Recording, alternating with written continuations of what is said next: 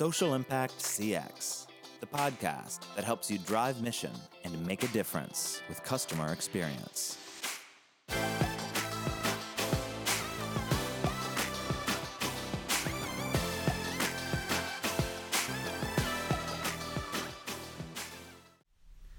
Hello, everyone, and thank you for joining me for Social Impact CX, the podcast. I'm John Corrigan, and I'll be your guide to how you can drive mission and achieve social impact with customer experience work. This is episode 8 of Social Impact CX, and again, thanks for listening. Today, I'm grateful for not only everyone listening to this podcast, but especially for the people who have taken the time to review Social Impact CX online. We are running five star reviews on iTunes and have really nice comments on places like SoundCloud. Your reviews and comments are very much appreciated. Really, really appreciated. If you're listening and like what you hear, please keep the reviews coming. And thanks once again to everyone who has already posted a review. And as I record this podcast, I'm also continuing work on my forthcoming book called Mission is the Journey Driving Social Impact with Customer Experience. And here in episode 8, I'll again be sharing a preview of some of the materials that will be in the book by focusing on the importance of measurement in CX work. Measurement in the field of CX is critical, and the importance of measurement applies even if you don't use the word customer, and instead prefer to focus on beneficiaries, members, clients, patients, students, whomever it is that's most important to you and your work. Good customer experience programs involve metrics and measurement. There's much to explore on this subject of measurement, but I'll start with some core elements in this podcast and look forward to future discussions about measurement down the road. Also, I've just started a new vlogging series of tips for Social Impact CX. The video spots are typically a minute or two each and appear first on LinkedIn and Twitter, and then they also live on our Social Impact CX YouTube channel. The first series of Social Impact CX tips is about the book Outside In from authors Harley Manning and Kerry Bodine. You'll find that Social Impact CX tips 2 through 9 form kind of a virtual book club experience on Outside In. The authors focus on measurement as one of their core customer experience di- disciplines, and I touch on that then in Social Impact CX tip 8. So if you've not seen that already, you might want to check it out. I'll likely talk more about Outside In in a future podcast also. In the Social Impact CX tips, I was able to touch on some highlights, but it'd be great to be able to go into some more depth in a few different areas of the book.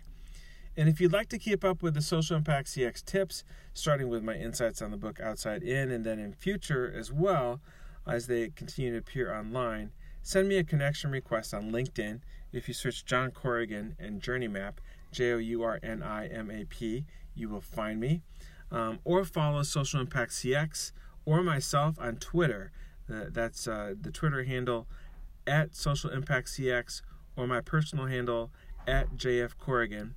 Or you can also subscribe to the Social Impact CX YouTube channel where you'll see all the tips and vlogs go live there as well too. So now let's turn to a preview of the measurement chapter in the book Mission is the Journey, which should hopefully be out in summer of 2018.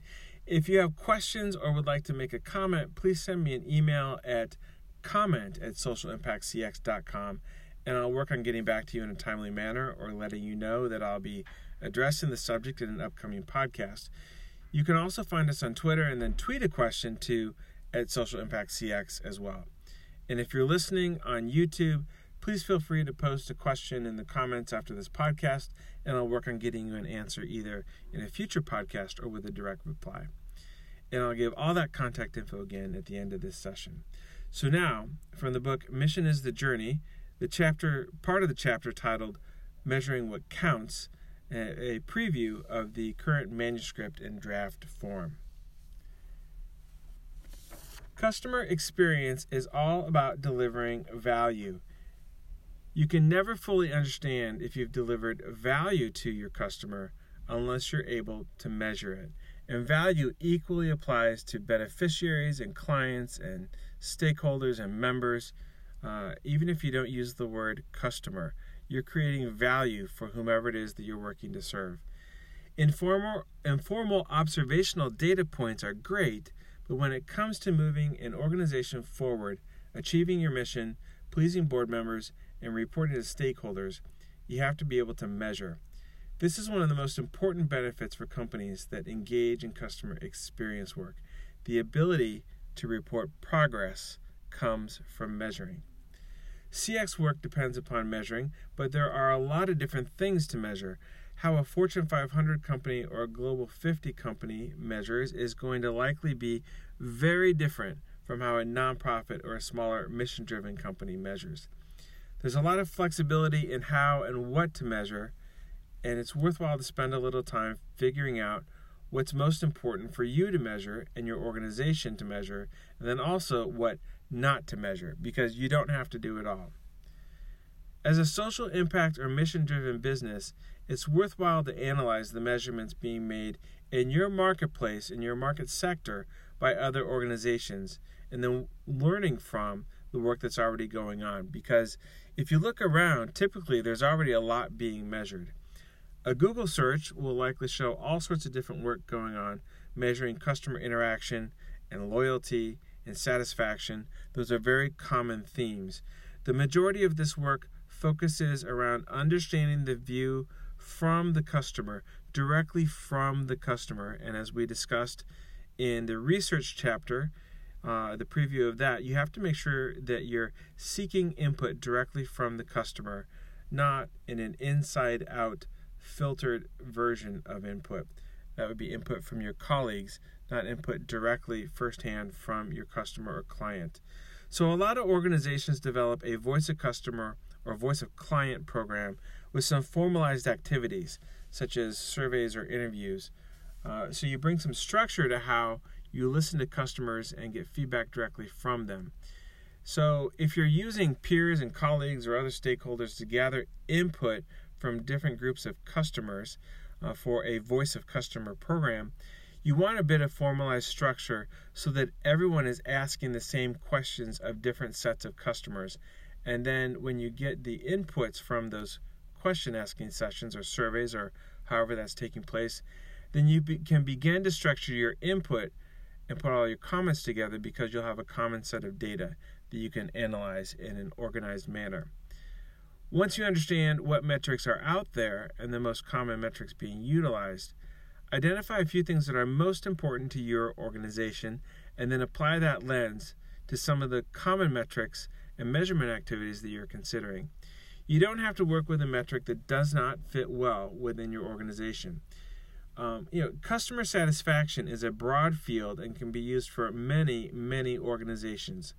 But if your mission as a nonprofit is not focused on customer satisfaction, maybe it's more focused on delivery of services or breadth of exposure for a certain audience, then it's fine to use another metric instead. But do keep in mind that customer satisfaction is one of the most common metrics. So if you're not going to use it, uh, be prepared to have the conversation with key leaders about why it's not necessarily applicable to your organization or an ideal metric in your situation. Customer loyalty is also a really common and interesting measure. Uh, it's measuring the propensity of whether or not someone is going to return to you as a customer. It's a measurement that requires some judgment on what's applicable to your organization and your mission and what it is that you're doing. There are many measurements of loyalty, but you know if you will, if you want to form a relationship with whomever it is that you're working to serve, instead of loyalty, you might want to measure retention. Um, if you have a solution where people come to you online or they need to do something to make use of your services, you might want to measure ease of use. So, once again, while there are common concepts of things to measure, such as loyalty or satisfaction, you need to make some judgment calls on what makes the most sense to measure in your environment. Um, are you trying to form a relationship and have customers come back? Many organizations are, but not necessarily all organizations. A business or organization not based on forming a relationship with an individual to keep them returning should not get stuck on customer loyalty as an important defined metric.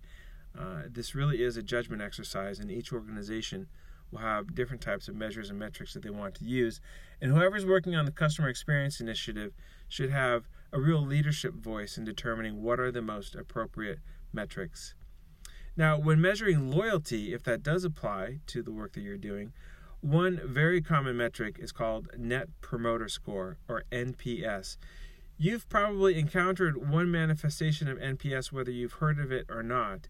Um, when you see the question after buying something online or on a receipt after you've made a purchase, the, if you see one question asking, how likely is it that you would recommend us to a friend or a colleague, or a, a question like that, uh, whether or not you would recommend something is the one question methodology for Net Promoter Score. The answer to that question then is typically scored on a scale from 0 to 10. Promoters in the Net Promoter Score system are people who score a 9 or a 10. They will go out and tell, tell their friends or family about how great your product or service is. They'll recommend it. They will be advocates for your brand. Uh, they'll tell people that other people that they should buy it or go this place or whatever it is that's going on. People who respond as a seven or eight on that scale are considered passive. They are not working against your brand, but they're not necessarily working to advocate and promote on your behalf. They're not detracting, uh, but they're not helping either. And then anyone who is below a seven is considered a detractor. They're working against your brand. And so companies that take NPS very seriously, they really work to get to a nine or 10 on that rating scale. Now, NPS is great for some organizations, but other teams find NPS quite frustrating. And this is a great uh, example of uh, all metrics are not one size fits all. You need to determine if this works for you. The companies that rely on NPS to measure customer loyalty and there are companies that are truly zealous about it, they take it very seriously and measure across all the different places where they interact with customers, including service and sales and online interactions. First, they measure a baseline, and then they look at how to deploy resources based upon the NPS scores that are coming back in. So, where they have the most work to do, where they have the lowest score, that's where they marshal resources moving forward. Uh, the companies that take this most seriously then set plans for their future success based upon how they're going to improve NPS. Once again, critics of NPS point out that it's rather rigid and that it doesn't really measure the entire experience of the customer with just that one question. And I think that's also fair to consider, especially in nonprofit or social impact environments. Some companies take NPS as doctrine, other organizations take NPS as just one input among many and they fold it into a mix if they find that it's one of the measures that they want to adopt. And so while NPS is interesting and it, it's an interesting way to measure loyalty, uh, it, and it may not be best for your organization, what's good to consider then is what will be a fit for your organization. And increasingly, companies are beginning to explore emotion. Emotion is actually the real reason why people do or don't come back to whatever it is that you're offering, whatever the product is or the service is. The emotions that are tied to that experience will drive whether or not somebody comes back or somebody is successful in engaging with your solution or offering. And that's a really interesting concept for a lot of nonprofits and for profits working in the social impact sector because many times there's a lot of emotion involved in whatever the, the solution is focused on. So, while you don't have to measure the lifetime profit or margin necessarily of a customer always in a nonprofit environment, measuring emotion is certainly something that may be very applicable. You know, not every experience that you're offering or problem that you're working to address, especially in a nonprofit or social impact environment, may be a positive experience. It may actually be a rather negative or challenging experience. So you can measure whether someone succeeds through a challenging situation, perhaps a college application process for someone who's first generation and no one in their family has ever filled out a college application before, or maybe it's someone recovering from a medical procedure uh, to get to a ha- healthier or happier life. You know, a really challenging situation that could have a lot of negative emotions to it is very interesting because when you measure emotion, it doesn't always have to be positive. This is actually a fairly complex area to understand. Uh, you know, there's likely negative emotions associated with a challenging uh, a challenging task such as submitting a college application when there's no one around to help you. Um, but there's a strong likelihood that your target audience uh, may not reach the submission stage if they're too frustrated, but if you're able to do something that might help them, and maybe you don't make it entirely an enjoyable experience, but you do something that makes it better, you're now still measuring emotions, which still might be overall negative, but you've done something to help, and you can begin to measure how your solution or your offering or whatever it is that you're doing is actually somewhat of a positive experience, even though the the experience overall may carry negative emotions or connotations. So it's a really interesting area to explore. Um, emotion is one of the most important metrics, uh, and I think there will be a lot more on this as we move forward. And so, while it's not there are not as many standardized metrics in the field of emotion as there are uh, something as standardized as NPS in measuring loyalty. But there are some some key areas where you can begin to understand what's going on from a, an emotion perspective. Remembered experience is one of these. It's really important. It's a it's an element of measuring emotion, uh, where people have a very positive remembered experience. They'll return and they'll tell other people positive things. So even though someone may find that college application process daunting because they're in it alone and they've or at least they feel that way and no one's ever done this in their family before, if you help them by helping them figure out how to get through that process, the process still may be considered pretty tough by them, but you've created a positive remembered experience because you somehow help them figure something out that they previously didn't know how to do. So, uh, and you know, likewise, if somebody has a negative remembered experience, that's an interesting piece of data to have because a lot of organizations then uh, who are measuring emotions, they'll look for where the most negative emotions are and then they'll zero in on that and that's their place to begin working. That's where they'll begin to marshal resources in order to begin to help or to hopefully make an experience better so that in the future people will have a remembered experience around the the fact that that whatever it is that you're doing for that person you're able to help them a little bit more and you're able to make a tough experience a little more enjoyable than it would be otherwise. So that was both a preview of the chapter on measurement in my book mission is the journey which is due out in summer 2018 uh, and that was some other information about measurement and some of the standard measurements available out there as well too, and how you might view them in a nonprofit or social impact environment. But one last point I'd like to make, and I know that I mentioned this in that vlog, Social Impact CX Tip 8, especially in the nonprofit world and in social impact work, don't be afraid to make up your own metric or measurement if needed. Making up your own measurement is perfectly fair. What's most important is that you measure whatever matters the most to your work and your organization. There are many standardized measurements commonly used in CX work, but if you work in a nonprofit or social impact environment and you don't even use the word customer, it just might be the case that you need to craft a custom measurement that provides a better insight into whether or not you're successfully helping people or achieving your mission. If you make up your own measurement, just be sure to be disciplined about it by measuring in regular frequency and reporting out at regular intervals, just like you would with other metrics. You don't have to ignore some of the more standard approaches out there to measurement that are available today, but you also don't have to be constrained by them. Once again, I think it's especially true that in a nonprofit or social impact environment, you might end up with your own customized measurement. It might be a little softer than some other measurements that are used in other industries, and that's perfectly fine. I think if you're able to express to your leadership, your funders, your backers, your sponsors, whomever it is that you're you're reporting out to in terms of whether or not you're making progress, if you're able to express to them uh, forward progress or or ups or downs, whatever it is, in a key area related to your mission, that will be a very valuable experience and worthwhile. And as I've said before, Social Impact CX is also intended to become an interactive forum here at this podcast, uh, a place to stir conversation, answer questions, provide some context and definitions, hopefully achieve a better understanding of CX work overall. So, what questions do you have about customer research or defining and clarifying some of these key areas, such as measurement work or other elements in this world of customer experience work? You can ask a question at Social Impact CX a couple different ways.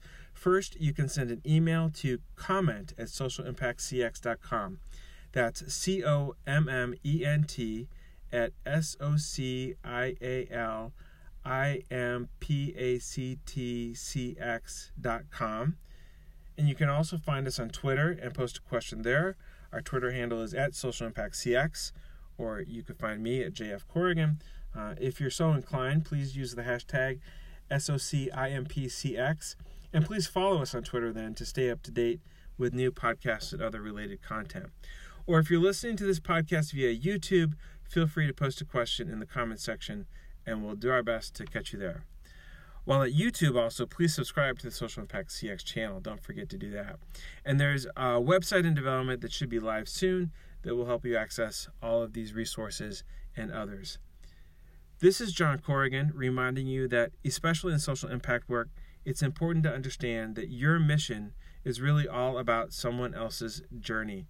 And the more you know about someone's journey, the more you can help. Thanks for listening to Social Impact CX.